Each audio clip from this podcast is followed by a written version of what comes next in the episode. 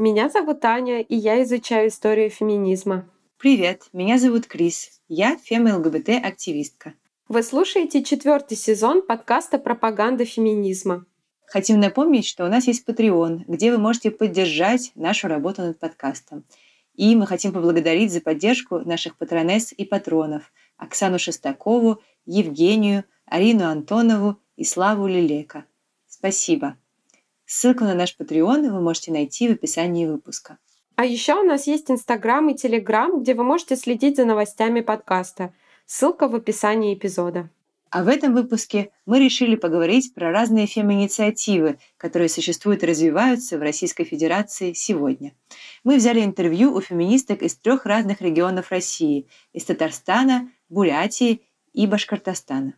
Мы выбрали эту тему в качестве темы для эпизода, потому что считаем ее очень важной. В нашем подкасте нам бы очень хотелось способствовать видимости разных феминистских инициатив, разных феминисток, которые делают очень много для феминизма в регионах России. Поэтому мы решили записать этот выпуск. Нам было очень приятно познакомиться и поговорить э, с нашими гостями, и мы надеемся, что вам очень понравится этот эпизод.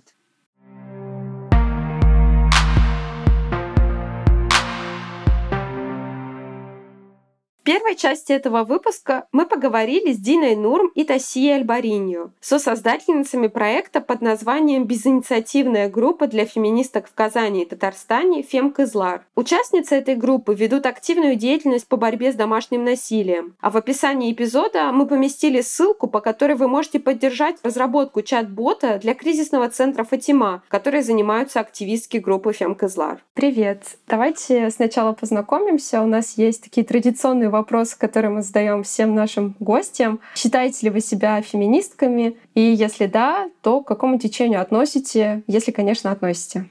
Привет, привет. А, меня зовут Дина Норм. Я соосновательница безинициативной группы «Фемкозлар» Казань. И я феминистка. Я называю себя интерсекциональной феминисткой, но при этом чувствую довольно сильную близость, родство с радикальными феминистками. У меня довольно часто возникает мысль, что э, наше общество, наш мир и всю эту систему э, лучше разрушить до основания и построить новую, нежели пытаться изменить что-то в существующем мире. Но при этом я не верю в простые и тем более приятные решения для проблем женщин и других проблем в обществе. Поэтому э, я больше отношу себя к интерсекциональному подходу. Привет, меня зовут Таси Альбариньо, я тоже соосновательница Фемкозлар, феминистка, но к какому-то течению я себя стараюсь не относить. Если спрашивают, э, как позиционируется наше сообщество, наша безинициативная группа Фемкозлар, то мы интерсекциональный феминизм. А, супер, спасибо большое, Дина и Тасия. Давайте тогда перейдем к разговору о том, что такое FM Кызлар. Можете рассказать э, о своем проекте, как давно он существует, э, как пришла идея создать такой проект, кто его создательницы, каковы его основные цели?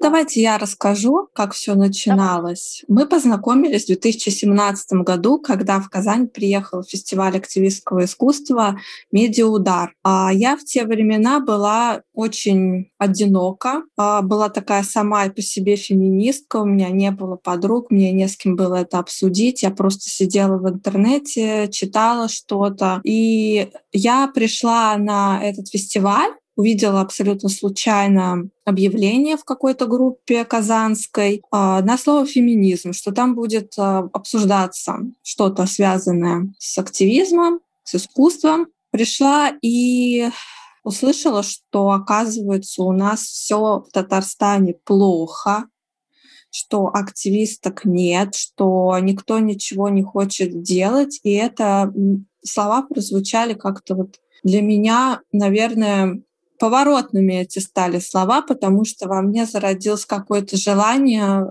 ситуацию эту поменять. И вот именно на этом фестивале мы познакомились с Диной. Там, получается, я нашла единомышленниц. Мы начали общаться, мы начали встречаться где-то там раз в месяц или раз в две недели, просто как вот компания. И летом 2018 года мы уже решили делать какую-то движуху. В сентябре я поехала на фестиваль «Ребра Евы» в Санкт-Петербурге. И там уже, получается, сформировавшиеся активистки, у которых большой опыт, которые уже много чего сделали.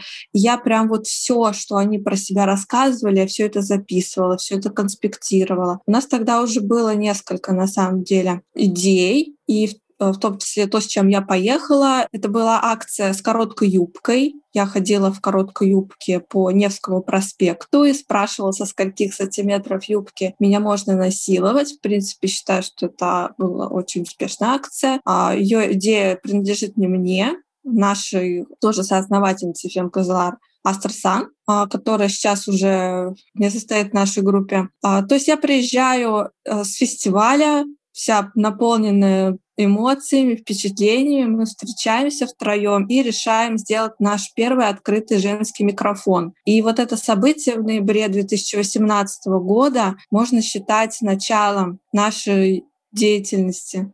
У меня схожий опыт. Вот Таси сейчас сказала про одиночество, и действительно, я тоже до знакомства с казанскими феминистками чувствовала себя очень одиноко, как будто я единственная феминистка в Казани, и никто меня не понимает, мне не с кем поговорить. Вокруг какой-то сплошной патриархат, в том числе в головах женщин. И это было э, очень как-то печально. То есть э, могу сказать, что Фемка Злар возникли в том числе из моего желания тусоваться с другими феминистками. Мы долго думали над названием, перебрали много вариантов и в итоге остановились на безинициативной группе Фемкозлар, поскольку тогда татарский язык становился вдруг модным, молодежным и начинал снова вписываться в какой-то туристический бренд Татарстана, стал появляться мерч на татарском языке. Поэтому мне очень хотелось э, назваться как-то немного по-татарски. Кызлар по-татарски значит девочки. А название считаю очень удачным. В нем как-то есть и ирония, и региональный компонент. А главное, мне очень нравится, как от него подгорает у татарстанских националистов и сексистов всех мастей. То есть люди, которые встречают наше название, например, в каком-нибудь городском паблике, где мы приглашаем на мероприятие, а, там всегда можно увидеть много комментариев типа «Ха-ха-ха, фемка злар». То есть они совместили феминисток и какое-то татарское слово как это, что это, почему это. А, мне всегда на это очень весело смотреть. А, что касается нашей миссии, нашей цели, во-первых, это community building. Вокруг нас с Тасией не было феминисток, когда мы только начинали интересоваться этой темой, и мы стараемся, а, чтобы у других женщин было иначе. Мы стараемся привести их в какое-то объединение, а, создаем комьюнити, знакомим феминисток с феминистками. Кроме того, у нас есть просветительское направление. Мы стараемся всегда идти навстречу тем, кто только приходит в феминизм. Мы стараемся рассказывать, показывать на пальцах, разжевывать какие-то принципы, концепции, термины. Обсуждаем новости, а, много работаем а, с журналистками, а, стараемся светиться в медийном поле, чтобы выходить за грань э, вот этого феминистского кружка, где э, все друг друга знают, и все знают мать-часть, и все все понимают, скажем так, стараемся идти в народ, используем любые возможности для выступлений. Давайте тогда поговорим немножко о сегодня, о проекте Фем Козлар сегодня. Кто уча- является участницами проекта, сколько вас, чем вы занимаетесь? Может быть, вы можете рассказать о каком-то последнем проекте, который вы делали, или о проекте, который вы сейчас собираетесь делать? Вообще, чем э, ваш проект сейчас живет? Ну, вообще нас двое в данный момент. А, если говорить о каком-то костяке, а, но мы всегда готовы принять э, в оргкомитет а, больше, больше активисток, больше волонтерок. Если вы, если вы сейчас слушаете это объявление, пожалуйста, приходите, нам очень нужна помощь. А, да, я уже рассказывала до того, как мы начали писать, что сначала нас было, нас было трое, потом нас стало двое, потом нас стало четверо, теперь нас снова двое, и остальные по мере возможности включаются, когда мы делаем какие-то конкретные мероприятия или проекты.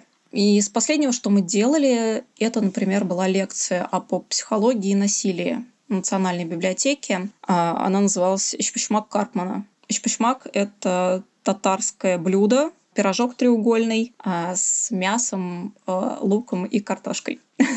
Не знаю, зачем я это сказала. Наверное, наверное, я просто очень люблю татарскую кухню.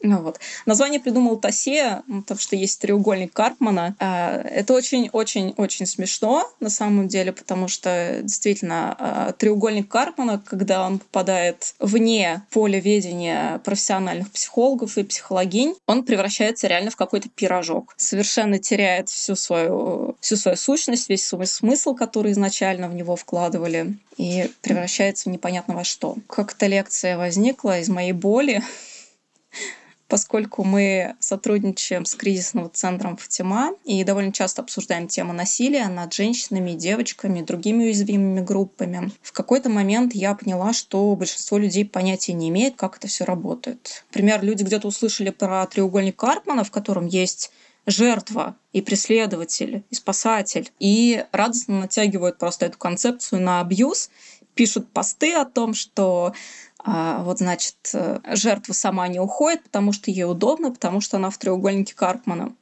Вот. Поэтому в какой-то момент мне надоело людям это объяснять все, и я попросила нашу знакомую, психологиню Машу Вотинцеву, а, сделать лекцию, которая бы развенчала мифы, которые по психологии навесила на насилие, и объяснила, как, в принципе, работает ситуация насилия с точки зрения психологии психиатрии. Оказалось, эта тема очень горячая. Мы несколько раз заново открывали регистрацию, перенесли в зал побольше лекцию, чтобы вместить больше людей. Так что теперь мы делаем серию лекций на эту же тему, чтобы разобрать какие-то более узкие аспекты. Что еще у нас сегодня а, вообще планируется? Ну, во-первых, у нас планируются в дальнейшем подобные лекции в Национальной библиотеке, а во-вторых, у нас еще есть постоянный формат наш любимый, с которого мы появились. Это женский открытый микрофон, и мы собираемся, конечно, его проводить а, хотя бы пару раз в год. То есть у нас уже на 8 марта он традиционно был в этом году. Еще мы планируем такое мероприятие а, под названием «Фемшабаш». Это у нас на Хэллоуин. Мы уже делали подобное мероприятие. Это микрофон плюс дискотека, плюс костюмированная вечеринка. И вот в этом году тоже это все проведем. Я уже в предвкушении. Так что из Казани, кто слушает, могу уже, наверное, и пригласить. Хэллоуин — один из моих любимых праздников, и я очень рада, что мы его делаем. Потому что, например, когда я ходила на какие-то костюмированные вечеринки в студенческие годы, это был какой-то ужас, сексистские прочтения костюмов, а, небезопасная атмосфера. Мы стараемся а, на своих вечеринках сделать так, что всем было безопасно, никто никому не приставал. Естественно, добиваемся этого в том числе тем, что мужчин на наших вечеринках гораздо меньше. Я видела еще в вашем инстаграме, что э, вы делали, ну, у вас есть такой проект, который, я, как я поняла, ну, в процессе до сих пор. Э, вы делаете чат-бот как раз вот для кризисного центра Фатима. А можете немножко рассказать об этом тоже? Да, конечно. Это э, тоже такой выстраданный проект. Э, дело в том, что в прошлом году горячая линия кризисного центра во время самоизоляции несколько месяцев не работала не было финансирования, и мы как волонтерки приняли этот удар на себя, и горячая линия стала, по сути, моя личка ВКонтакте. Я в итоге проанализировала все эти входящие сообщения и пришла к выводу, что центру нужен чат-бот, потому что примерно половина запросов — это мне просто надо с кем-то поговорить, о своей ситуации, рассказать незнакомому человеку, как в поезде попутчику, что со мной происходит. А, вот. И вторая половина — это людям нужны какие-то конкретные действия, какие-то конкретные шаги, как себя вытаскивать из ситуации абьюза. И вот в этом как раз может помочь чат-бот, потому что всю важную информацию, все алгоритмы спасения себя можно записать в алгоритмы чат-бота.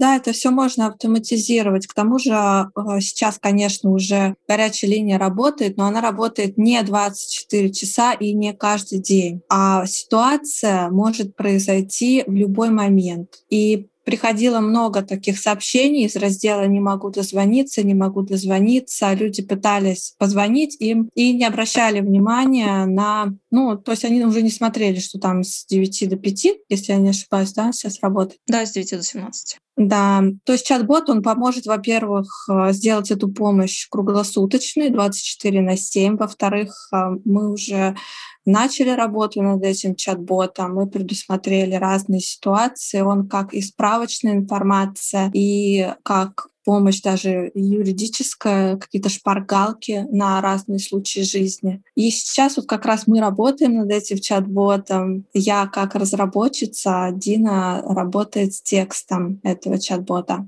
Кстати, Спасибо хотел тут добавить, что чат-бот, он не только в Татарстане будет работать. То есть это всероссийский чат-бот, и даже не только всероссийский, так как вот эти вот шпаргалки, справочные материалы, они пригодятся неважно, в каком месте вообще находится человек. То есть это уже такой масштабный проект.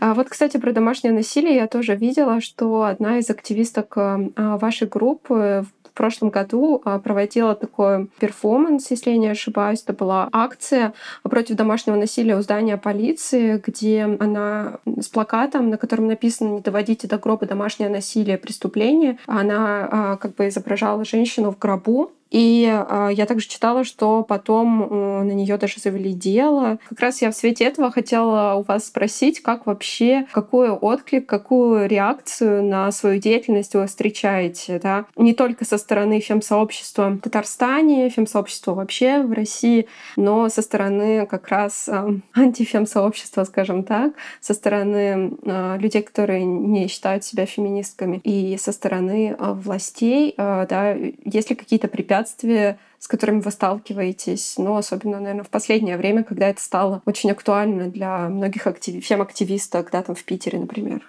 На самом деле преследование, скажем так, полицейское активистки, о которой мы сейчас говорили, о Ниневской, а, это был первый наш подобный опыт. До этого полиция как-то нас не особо замечала. Видимо, то, что она пришла именно к зданию пункта охраны порядка, это было, видимо, последней каплей, и, наконец-то, полиция нас заметила.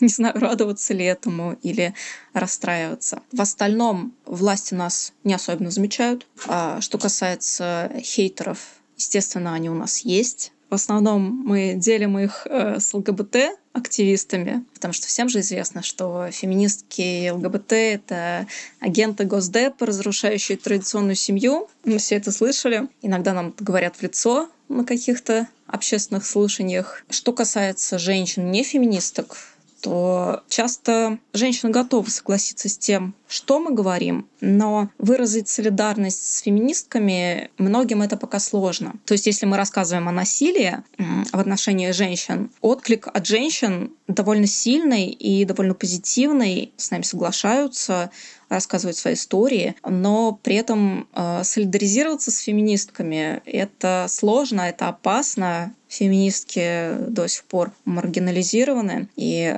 слово на букву F многих отпугивает. Хотя э, я считаю, что за последние три года мы сделали неплохую работу по популяризации феминизма. Тася, расскажешь о каких-нибудь позитивных аспектах, поскольку, поскольку я, я пессимистка, а Тася оптимистка. На самом деле даже наличие хейтеров для меня это, я это как с позитивной стороны смотрю, потому что если ты вообще чем-то занимаешься, если у тебя есть что-то, во что ты веришь, и ты что-то делаешь, люди, которые будут не согласны, люди, которые будут обесценивать тебя всяческим способом, они всегда будут. Для меня вообще по жизни, если меня перестают критиковать в сети, по крайней мере, это плохой знак, потому что значит что-то что не то. Если тебя не, никто не критикует, может быть, ты ничего не делаешь? Да, да, ничего хорошего для общества.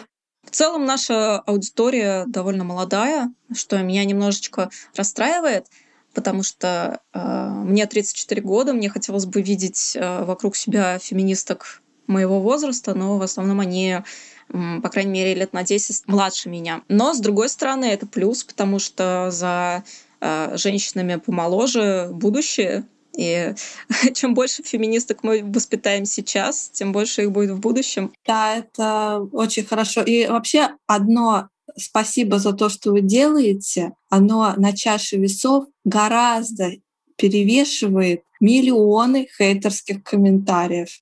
Тина сказала про возраст, и я вспомнила, что, мне кажется, я читала в интервью как раз, где Тасия говорила, что твоя бабушка феминистка. Можно так сказать. Естественно, ага. она себя так не называет. Тут у меня, кстати, за стеной. Давайте возьмем у нее комментарий. Ну, она просто во всех вопросах, она со мной солидарна. Естественно, меня огорчает то, что она много смотрит телевизор, но когда я начинаю что-то объяснять со своей точки зрения, каких-то таких вот комментариев из раздела «Ты занимаешься ерундой, и зачем тебе это надо?» Я с этим не сталкиваюсь. Наверное, я думаю, знаешь, а, я думаю то, что если моя бабушка родилась в наше время, она бы сто процентов была феминисткой. Тут еще вопрос как бы поколения. А давайте перейдем, наверное, к последнему вопросу. Что бы вы посоветовали тем феминисткам, которые слушают нас сейчас и которые тоже хотели бы начать свой феминистский проект? Может быть, у них уже есть какая-то идея, может быть, идеи еще нет, но есть силы и желание что-то делать, а может быть, тоже, как у вас, у меня тоже было это чувство, когда ты как бы одна феминистка и хочется найти уже единомышленниц. Может быть, даже для начала просто для того, чтобы собираться и говорить и слышать, что есть люди, которые думают то же самое, что и ты. Вот, что бы вы им посоветовали? Не знаю, вот когда мы познакомились, э, я вспоминала вот эту сказку про гадкого утенка. Ведь он же, это же не сказка про то, что он был такой страшненький, а потом вдруг стал красивый. Это о том, э, что нужно искать свою стаю, и в ней ты будешь чувствовать себя собой, раскроешься. Поэтому первый, самый главный совет — это искать своих, всеми способами. Можно в городе, можно в интернете, ходить на все мероприятия, если вот вы сталкиваетесь с тем, что вы одни, у вас нет единомышленниц. Второе — это, конечно, не предавать свои душевные порывы. Как бы это странно там не звучало, если в тебе вот есть это чувство, то, что в мире не все хорошо, и тебе хочется что-то поменять, не нужно себя недооценивать, не нужно никогда думать, что ты слишком мала для того, чтобы реально что-то поменять. Любой путь, то есть он состоит из множества маленьких шагов, и никогда не знаешь, может быть, именно твой шаг станет вот этим толчком к большим положительным переменам. Я вот сейчас слушала Тасию, а, она очень романтично выразилась. А я подумала не романтично, о том, что феминизм это как сетевой маркетинг. И каждая женщина, которую ты в него приводишь, тебя обогащает. чем больше, чем больше людей ты посвятишь феминизм, тем богаче будет твой опыт, и тем легче тебе будет нести свою работу, свою ношу. Так что да, искать единомышленниц — это очень важно. Мой совет, наверное, начать. А, начать очень трудно и страшно, особенно если ты одна. Но чем дальше, тем лучше получается. Надо перебороть свой страх и сделать этот первый шаг. Если вы одна, я прям обращусь к какой-нибудь одинокой феминистке, которая слушает нас в своем городе и думает, что она одна, в нем феминистка. Нет, ты не одна, если пока у тебя нет единомышленниц, начни какой-то небольшой или разовый проект, который можешь сделать в одиночку, например, блог, э, одну лекцию, одно событие, твоих сил вполне на это хватит. Люди обязательно придут, и соратницы обязательно найдутся. А когда вы уже объединитесь с теми, кто мыслит похоже, то будет легче вдохновлять друг друга на работу и вместе нести знамя феминизма вперед.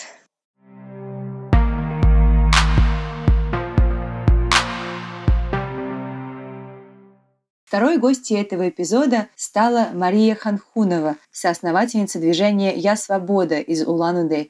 В этом году проекту исполняется уже пять лет. В интервью Мария рассказала о том, как появилась идея создать такое движение, какую роль активистки играют в борьбе с объективацией женщин в рекламе, о фемликбезе и о важности понятия свободы.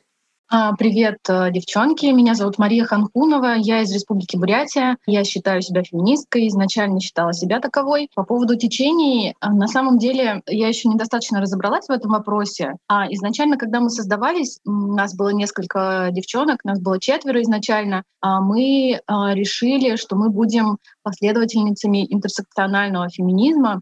Вот. Но учитывая вообще сейчас время, котором все сейчас, в общем, происходит, все очень быстро, очень все меняется, я, возможно, возможно, что-то может измениться, и в этом нет ничего плохого. Поэтому я думаю, что я... Есть такое классное выражение «feminist in progress», то есть я человек, э, феминистка, которая меняется, меняется. Ты создательница проекта «Я свобода», э, правильно я понимаю? И можешь, пожалуйста, рассказать про этот проект? Э, что это за проект? Каковы его основные цели? Кто его создательницы и как давно он существует? А, спасибо за вопрос.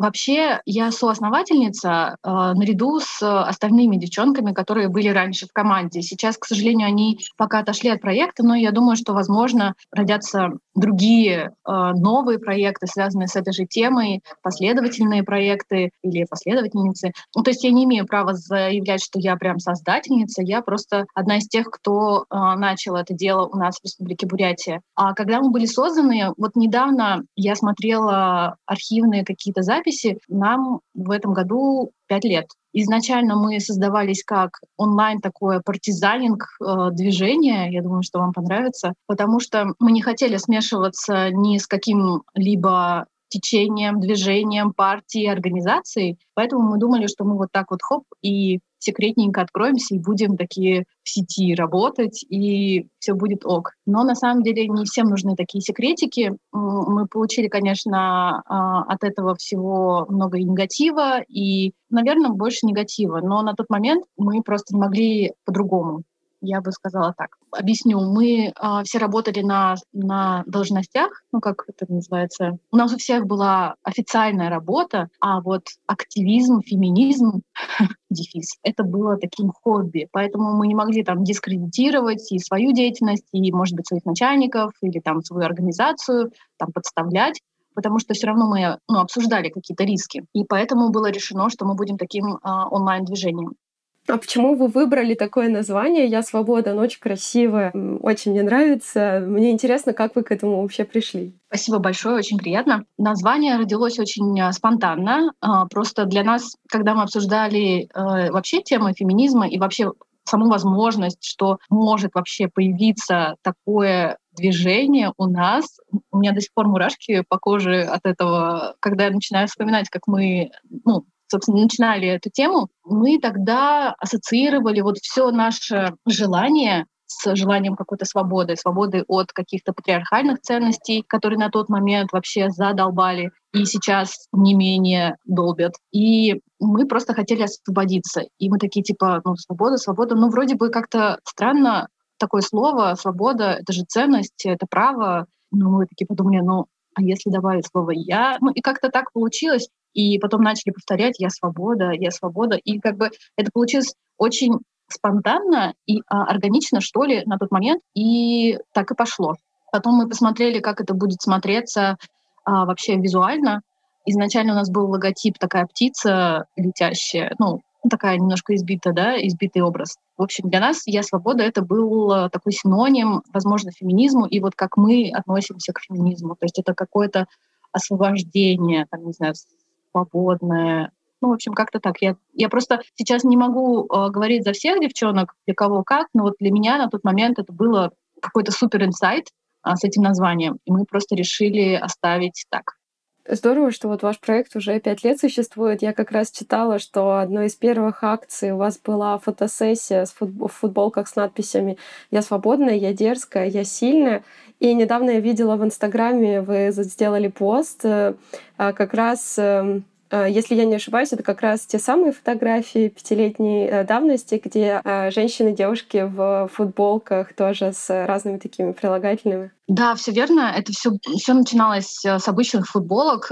Кстати, футболки, по-моему, а, мы купили в каком-то дешевом магазине. Надписи сделало наше какое-то дружественное рекламное агентство. Ну, просто напечатали. А девчонки сами выбрали себе надписи. То есть мы изначально, у нас там был секретный чатик ВКонтакте еще тогда, когда можно было. Вот. И, в общем, мы договорились встретиться в каком-то тоже э, секретном месте, встретились, там уже нас ждали фотограф и видеограф, и, в общем, как-то так э, был прекрасный день, и, в общем, все было прекрасно. Но когда мы опубликовали эти фотографии, мы даже не... Это было не в средствах массовой информации, это было просто в нашем паблике. Я помню, это растащили какие-то СМИ, возможно, даже одно СМИ, ну, достаточно крупное у нас в Улан-Удэ. И я помню вот эти комментарии ужасные, вот, типа, у нас появились феминистки, хотя у нас, ну, надписи были достаточно безобидные, там не было ничего там, как уже после, ну, допустим, вот этого года акции, да, или... То есть мы ничего не заявляли, у нас не было там каких-то манифестов и все такое, мы не свергали режим, ха-ха. Но, тем не менее, там были просто обычные надписи, прилагательные, которые мы, нам хотелось, чтобы это были какие-то несвойственные прилагательные женщинам, да, там дерзкая, надежная, мощная. Это мое было, моя надпись. И мы э, этой акции вызвали какой-то негатив. Э, там были какие-то комментарии, вот типа нашли, что у одной девушки была прекрасная грудь, она и есть сейчас. Ну, в общем, ее там обвинили. Ну, в общем, короче, не хочется вспоминать это все, но сейчас даже смешно немножко, а, но были какие-то комментарии, и мы тогда тоже снова в очередной раз убедились, что нет, мы лучше не будем открыто заявлять что-то такое, мы лучше еще подождем, и вот как-то так. А акция была просто обычная, ничего такого. Да, сразу понимаешь, насколько важно все-таки говорить о феминизме, делать какие-то акции, э, как-то провозглашать э, какие-то идеи и так далее, потому что если даже такие безобидные вещи могут вызвать ну, настолько негативную реакцию. Конечно, и это очень-очень важно, а, когда такое происходит, в смысле в публичном пространстве, когда это видимо. Конечно, можно сейчас это перенести онлайн, там, сделать какие-то аватарки с фотками, там, флешмоб и так далее, но это все равно не так заиграет потому что эти футболки остались у нас. Я, я очень часто ее так просто ношу в паблике, все так тоже типа вау, удивляются. Но э, на тот момент это было прям, да, как-то как будто какое-то заявление, что ли. А какой отклик вы получаете на вашу деятельность со стороны именно фем-сообщества? если получаете? Я даже не могу сказать, что прям а, был какой-то супер отклик. Ну, то есть в самом-самом начале нас очень поддержали ребра Евы. А мы а, ездили на один из а, их а, форумов, ну или как конференции, можно так сказать. Мне лично помогло это, и мы ездили вместе с а, двумя моими коллежанками, странное слово, которое я только-только ввожу в обиход. И тогда мы погрузились просто в какой-то фем-контекст, который был далек от нашего видения то есть мы, естественно, Москва, Питер, там были активистки из э, центра э, России, а для нас это вообще было чужое, понимаете? Это было просто такой, знаешь, такой просто нерв, гнев, ярость. То есть мы не ожидали, и, конечно, это немножко нас оттолкнуло от как бы активизма, наверное, э, на год, может быть, еще чуть побольше. То есть мы не ожидали, что активистская деятельность настолько, нет, она крутая, ничего, ну как бы я не могу ничего против сказать, но я к тому, что это был немножко другой контекст контекст. То есть мы не могли с таким же контекстом приехать к нам в Улан-Удэ и заявиться, да, там с маршами, э, с митингами, с акциями такого плана, как э, в столицах, да. И мы вот с этим столкнулись лицом к лицу. Ну и там еще была ЛГБТ-повестка, у нас эта категория вообще невидима, поэтому мы такие, ой, что же делать, какой же у нас феминизм, может быть, это вообще не феминизм в Улан-Удэ, а, в Бурятии. Ну, в общем, нам это позволило задуматься вообще о нашем пути и как мы будем дальше действовать. Но никакого отторжения, противоречия не было, да, просто, возможно, на тот момент мы просто были не готовы а, к такой же деятельности. Но я считаю, что участие в том форуме это была своего рода поддержка, и я благодарна ребрам Евы за это а, за такое формирование какого-то сообщества, да, феминисток во всей России. Я считаю, что это их заслуга во многом, да, а, на тот момент. Но никакого хейта со стороны фем-сообщества у нас не было. Как и поначалу, наверное, супер какой-то поддержки тоже не было. То есть мы все как бы существовали, мы общались онлайн а, с кризисным центром она, по-моему, было, кризисный центр сестры. То есть мы уже на тот момент как-то пытались сказать, что вот мы есть, если что, типа, пишите. Мы тогда написали материал о том, что у нас кризисного центра нет, кризисного центра помощи женщинам, хотя в, везде в каких-то федеральных сводках, во всяких там списках какие-то там номинально э, учреждения существовали почему-то. То есть куда можно было позвонить, обратиться за помощью. Нам казалось, что это вообще просто какая-то профанация и так далее. И мы хотели довести эту информацию как бы до, до других. О том, что у нас нет кризисного центра, алярм, attention, э, увага, в общем, вот такое все. Ну вот я говорю, что поскольку для нас это была не основная деятельность, э, нам приходилось находить для этого время. А мы, возможно, как сказать, были немножко расфокусированы, то есть у нас не было какого-то какого направления четкого. Ну и к тому же мы подруги больше, да, то есть э, все-таки в организации, да, в какой-то такой иерархичной, возможно, хотя мы говорим про феминизм, мы хотели именно горизонтальности, но да, горизонтальности можно добиться, но все равно иерархия какая-то, да, в обязанностях она должна быть. Но это я вот сейчас э, с позиции этого опыта могу говорить, что да, горизонтальность, да, но ответственность вот, да, какая-то должна быть вот по иерархии, что ли. Ну, то есть все равно должна быть какая-то координаторка, менеджерка, там СММщица, отдельно дизайнерка, они все каждая вместе что-то там делает, да. Я думаю, что мы как бы дали о себе знать, и это было, наверное, самое главное, и нас приняли, собственно. Никто нас не гнал и не говорил, что вы неправильные феминистки.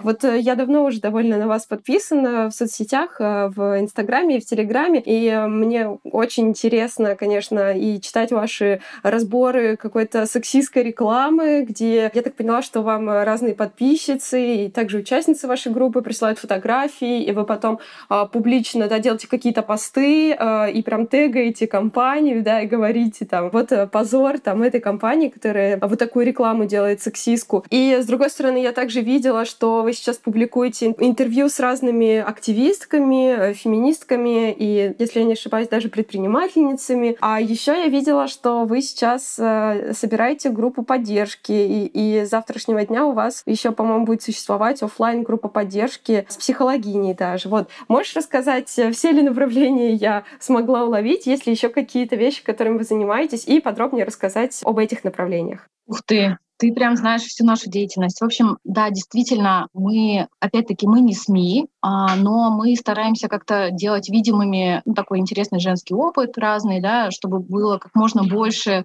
показано портретов, да, женщин, девушек молодых, а, которые в основном скорее себя ассоциируют а, с феминистками. Интересно, в общем, услышать их мнение. Действительно, зачастую в интервью приходится заниматься какой-то пропедевтикой, ну, феминисткой, да, феминистской идеей, то есть они такие типа, ой, а я, кажется, не феминистка. А потом мы такие в конце интервью выясняем, что нет, оказывается, да. И, в общем, это тоже такой, знаешь, момент рефлексии. И в основном интервью мы специально проводим так дистанционно, то есть мы отправляем вначале вопросы, а девушки думают, там даем какое-то время. Вопросы всегда достаточно индивидуальные, потому что мы примерно представляем, какой контекст э, интересует э, саму героиню, и она тоже, ей тоже интересно а, вот такое какое-то какой-то разбор, рефлексия над собой, над какими-то там проблемами, мыслями. И к тому же я как-то стараюсь тоже мотивировать э, девушек, потому что большая часть они ведут активную деятельность э, в соцсетях, да, в Инстаграме. Я такая говорю, вот, типа, а, возможность для нового какого-то поста, ну, будет для тебя, ну, там еще что-то такое. Ну, в общем, как-то они подстегиваются. Но сейчас, например, у нас в ожидании еще несколько прям серий интервью будет, вот, но я стараюсь их как-то чередовать. По поводу рекламы сексистской, знаешь, тут очень интересно получилось. Действительно, мы занимаемся этим давно, еще когда мы там три года назад там собирали какие-то баннеры, ну их правда было очень много такой рекламы, там доска брус, и представляешь в образе доски бруса, ну, собственно, там разные женщины, просто не поддается какой-то фантазии. Это вот как раз, когда мы только-только а, образовались. Вот сейчас ситуация на самом деле, может быть, нисколько не поменялась, но а сейчас люди сами реагируют на это. То есть они присылают а, в директ, например, это проще сделать, да, в Инстаграме, там фото быстренько отправил, и пишут, что такое. А люди реагируют на какую-то рекламу сами и отправляют в средства массовой информации, потом реагируют какие-то паблики, да, и потом нас тегают. Ну, в общем, как-то такая, знаешь, получается какое-то взаимодействие. В прошлом году был очень яркий скандал с юбкой. Там была реклама женских прокладок ежедневных, и там, в общем, а, рекламировала это даже не девушка, а попа девушки. И она была прикрыта юбкой, которая а, развивалась в зависимости от ветра, направления ветра. Такая супер креативная реклама. В общем, мы подняли хай а, только в социальных сетях, то есть это было в Инстаграме. И, в общем, это все довело до того, ну, родился, собственно, хэштег, о котором ты тоже э, говорила, и юбку прибили, наконец. Родилось очень много мемов. УФАС создал у себя на сайте опрос о том, что считаете ли вы унижающей, что ли, или оскорбляющей эту рекламу. И, в общем, естественно, сказали все, что нет. Почему, естественно, потому что, возможно, это ну, были накрученные голоса, но там было неимоверное количество голосов, типа 2000, что ли, и э, считают, что она уничижительно тоже было где-то около 2000, так что это было как бы практически 50 на 50, но все равно пере, пере, пересилила как бы за эту рекламу. А в этом году мы решили, мы узнали, кто занимается созданием этой рекламы, написали ей сообщение, на почту, просто обычное, типа, спросите, что, как дела-то на той линии. Вот. А там была такая какая-то милая женщина, она ответила, что извините, мы никого не хотели обидеть. И, в общем, мы тоже эту стату вырвали и поставили в пост, а, потому что мне показалось, что, может быть, что-то что изменится, и это будет как будто бы таким отчетом и публичным заявлением. Будем следить за этим за этим событием. Потом недавно, буквально там несколько месяцев назад, рекламировали гриль, и курица лежала в, ну, как бы загар у нее остался как от купальника. В общем, ну, это вообще кошмар. Мы также отреагировали, и э, организаторы сделали заплатку. Мы тоже это сфотографировали. В общем, и это все благодаря нашим подписчицам, благодаря девушкам и не только. Я думаю, что союзники тут тоже играют роль, потому что мы видим и по комментариям каким-то, что там есть и поддерживающие комментарии о том, что вот такой кошмар. Конечно, больше таких комментариев типа «у вас что, чувства юмора нет?» и так далее. Так все вуалируется в отсутствии чувства юмора. Вот. Но я думаю, что вода камень точит. И вот, конечно, с рекламой у нас более-менее сейчас выправляется. Хотя я боюсь делать какие-то заявления, дабы не сгладить, но это немножко воодушевляет. Да, а что, что бы ты могла посоветовать бы феминисткам, которые нас слушают сейчас и которые бы хотели начать э, свой феминистский проект? С чего вообще начинать? Если есть такой вопрос, делать или не делать, или что мы нового привнесем, или вот вдруг будут такие какие-то вопросы волновать девчонок, то я думаю, что в любом случае стоит делать. То есть это, во-первых, новый какой-то взгляд, новый, новый фокус, новый регион. То есть таких вопросов делать или нет не должно быть. Конечно, делать, конечно, да. И я нисколько не жалею, что мы там когда-то начали этот проект. И я считаю, что это огромная ценность и важность, то, что мы все делаем. Какое обращение я бы, наверное, могла сказать, что если нужна какая-то помощь, то мы всегда за, нас несложно найти. То есть если нужна будет какая-то поддержка, мы всегда поможем.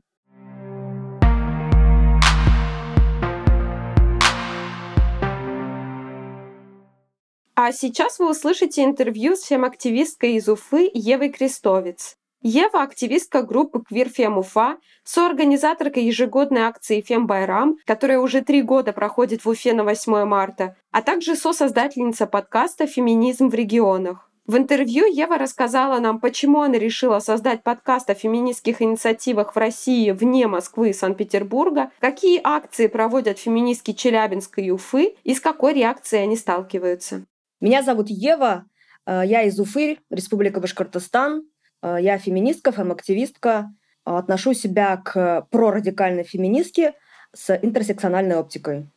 Давай начнем тогда вот э, с проектов, в которых ты участвуешь. Я читала, что ты являешься активисткой группы Queer Fem Уфа и э, соорганизаторкой фестиваля Фем Байрам, который уже три года, если я правильно прочитала, да, проходит на 8 марта или в канун 8 марта в Уфе. Можешь подробнее рассказать об этих проектах, целях этих проектов, э, организаторках, э, соорганизаторках этих проектов? Да, все верно. Я активистка из Сквер Фэм Уфа. Это не единственное фэм-сообщество в Уфе, в Башкортостане. И да, мы уже третий год делали феминистский фестиваль ФМБРАМ. Он появился благодаря задумке э, феминистки Тансулпан Буракаевой. Это известная в Уфе кинорежиссерка. Она же создала сообщество Башфем в свое время. И с ее подачи появился фестиваль. Она придумала название. В количестве там 10-12 феминисток мы каждый год его проводим. Сначала фестиваль был однодневным, потом с каждым годом прибавлялся один день. В этом году, соответственно, он был трехдневным. То есть в рамках фестиваля проходят лекции, семинары, там, тренинги, а, разные воркшопы, в том числе фестиваль, кинофестиваль женского кино. Это мероприятие несет такой просветительский характер. Ага, а вот можешь немного подробнее про проект Queer Уфа тоже рассказать? Насколько я знаю, у вас есть свой подкаст Queer Radio, да? Да, QueerFem Уфа, оно появилось в связи с потребностью в том, чтобы было некое фэм-сообщество. Ну, наверное, фэм-сообщество это громко сказано, но чтобы было была группа ВКонтакте, в соцсетях, где именно мы могли бы рассматривать феминизм именно с позиции ЛГБТ плюс э, людей. Потому что в Уфе есть сообщество Башфем, оно появилось там, не знаю, 5-6 лет назад, и преимущественно оно представлено гетеронормативными феминистками, ну, условно говоря. А поскольку я и мои подруги, мы принадлежим к ЛГБТ плюс сообществу республики, соответственно, нам немножко там было ну, тесно, наверное, и мы решили создать свое э, фэм-САО, это Queer Fem Уфа. То есть мы феминистки, мы бисексуальные, пансексуальные люди, соответственно, мы уже ориентируемся, вот, ну, как бы наша тематика, наш постинг в группе, он идет в этом направлении. Да, у нас есть э, подкаст Queer Fem Radio, он появился примерно в то же время, как и группа, то есть это было два года назад. Это первый подкаст Республики Башкортостан, который говорит на тему, на темы проблемы женщин, проблемы ЛГБТК плюс людей. То есть мы имеем такую региональную специфику, то есть обсуждаем те проблемы, те вопросы, которые возникают у нас в Уфе, в республике, э, различные высказывания политиков, общественников, каких-то известных персон, и пропускаем все это через фэм-призму, соответственно, даем такую обратную связь. Супер, то есть получается, что у вас интерсекциональный подход да, в проекте Queer Fem Уфа и Queer Fem Radio, соответственно. Да, и он не может быть иным, потому что, например, лично я а, представительница, скажем так, этнической группы башкир. Я наполовину башкирка, наполовину татарка, такая полукровка. То есть для меня проблемы э, людей моей нации тоже имеют значение. Я понимаю, что оказавшись среди, например, тех россиян, которые себя обозначают как русские, соответственно, я тоже оказываюсь некой такой условной мигранткой в России, да, и мне важна именно интерсекциональная оптика. Особенно, например, будучи не гетеросексуальной женщиной, в среде, где большинство гетеронормативных женщин. То есть я тоже чувствую какую-то свою невидимость и там, и сям, то есть со всех сторон. И интерсекциональная оптика лично мне помогает анализировать вот эти все свои идентичности, как-то с ними уживаться, как-то их учитывать. Поэтому для меня интерсекциональная оптика — это как некий, некая надстройка на тот радикализм, на теорию радикального феминизма, которую я за вычетом некоторых пунктов придерживаюсь. Это такой базис, а это, собственно, настройка. Угу. Да, да, спасибо. И ты также, да, создательница подкаста «Феминизм в регионах», насколько я понимаю. Ну, одна из, правильно?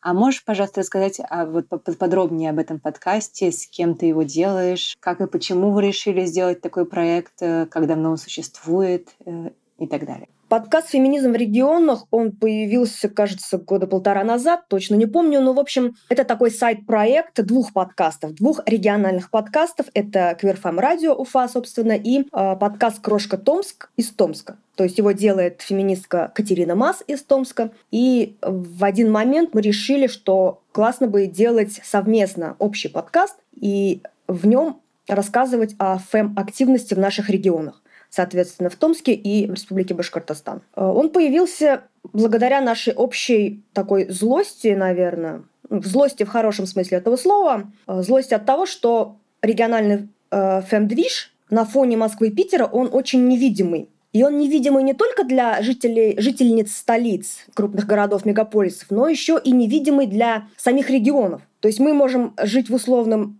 Башкортостане, Татарстане, соседней республики, но при этом совершенно ничего не знать о том, что происходит у наших сестер в соседнем регионе. И эта ситуация и вся вот эта выстроенная вертикаль российского ФМ-движения э, нас в какой-то степени злит, и мы решили, что мы хотим свои ресурсы вкладывать в то, чтобы делать наш феминизм, наш фэм-движ в регионах своих видимым, более видимым, более слышимым, и, соответственно, этот подкаст стал таким рупором, через который мы можем сколько-то делать его заметным более заметным, чем оно есть сейчас. Первые два выпуска мы делали в соавторстве с «Мы» — это и я, мои соратницы из Квирфэм Уфа, Ника и Ольга. А мы делали первые два выпуска вместе с Катериной Масс из Томска, а последующие выпуски уже были без Катерины, потому что она немножко отошла от этого проекта, и я немножко формат э, изменила. Я начала брать интервью у своих знакомых фэм-активисток из других регионов. И вот э, Третий, четвертый выпуски, они были посвящены межрегиональным акциям «Стена памяти» и э, возложение венка жертвам домашнего насилия к скорбящей матери, к мемориалу. А пятый и шестой подкасты — это интервью с фэм-активистками из Смоленска и из Калининграда. Ну и в будущем я планирую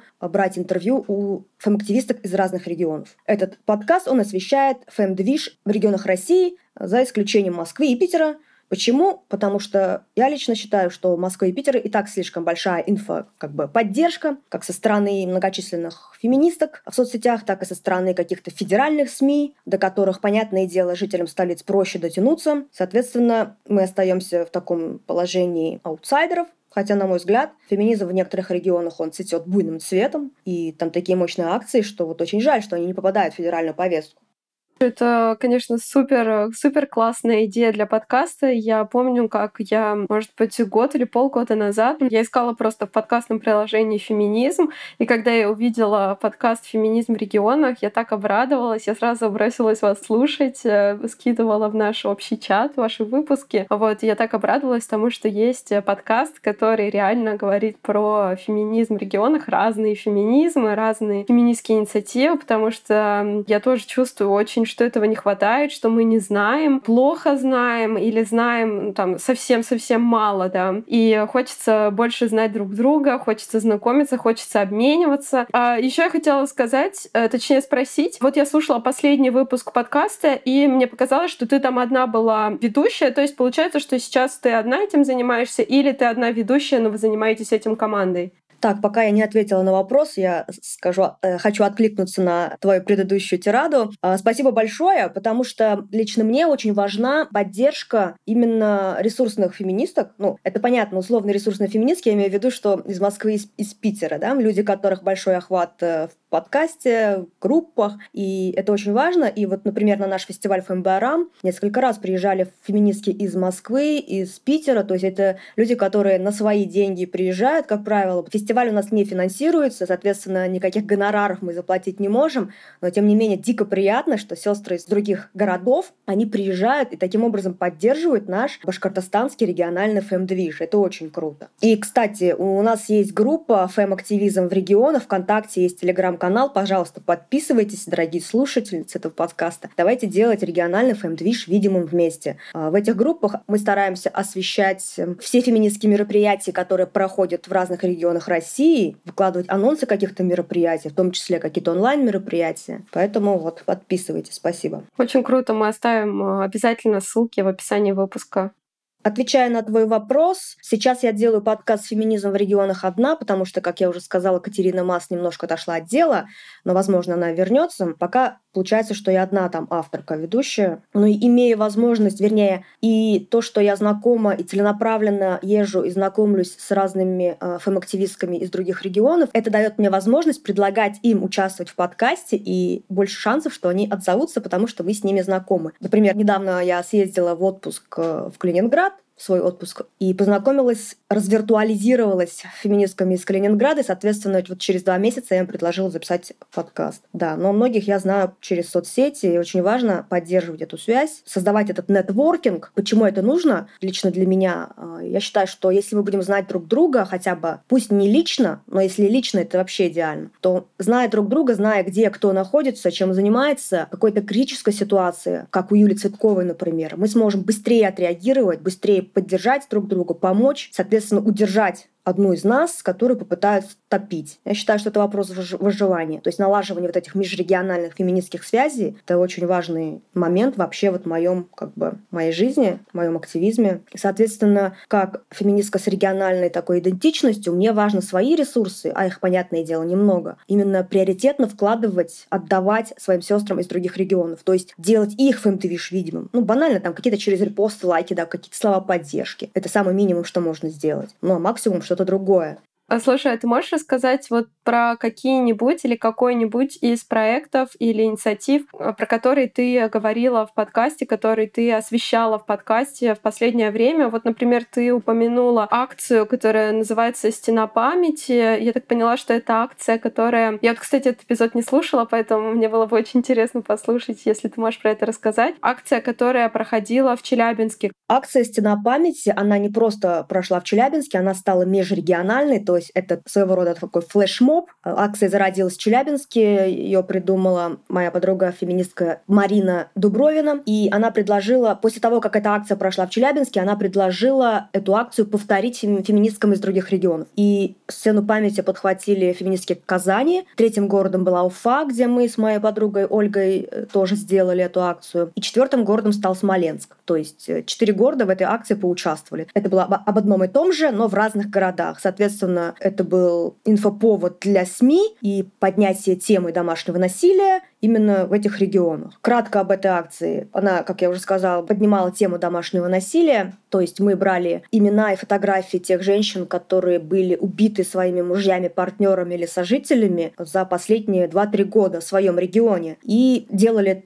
стенды, клеили на них фотографии, информацию об этом человеке, как это все произошло. И эти стенды мы устанавливали на улице в подземном переходе. Зажигали свечи, своего рода мемориал, клали цветы. И все проходящие могли, имели возможность прочитать эти истории, посмотреть на лица этих женщин, как правило, молодых, и там была растяжка с э, надписью «Мы требуем принять закон против домашнего насилия». Вот. На мой взгляд, это очень крутая акция. Крутая еще в том числе потому, что она не требует каких-то сверхзатрат на реализацию. То есть буквально там небольшие денежные вложения, вот мои на покупку этих э, каких-то аксессуаров. И все это мы классно осветили через дружественные СМИ. И вот это был такой мощный подъем темы домашнего насилия. И еще одна была акция, мне она кажется тоже очень крутой. Она тоже была придумана э, Мариной Дубровиной из Челябинской области. Я ее назвала акция «Мать, скорбящая по дочерям». То есть э, там была концепция в том, чтобы венок, такой большой торжественный венок с лентой жертвам домашнего насилия возложить к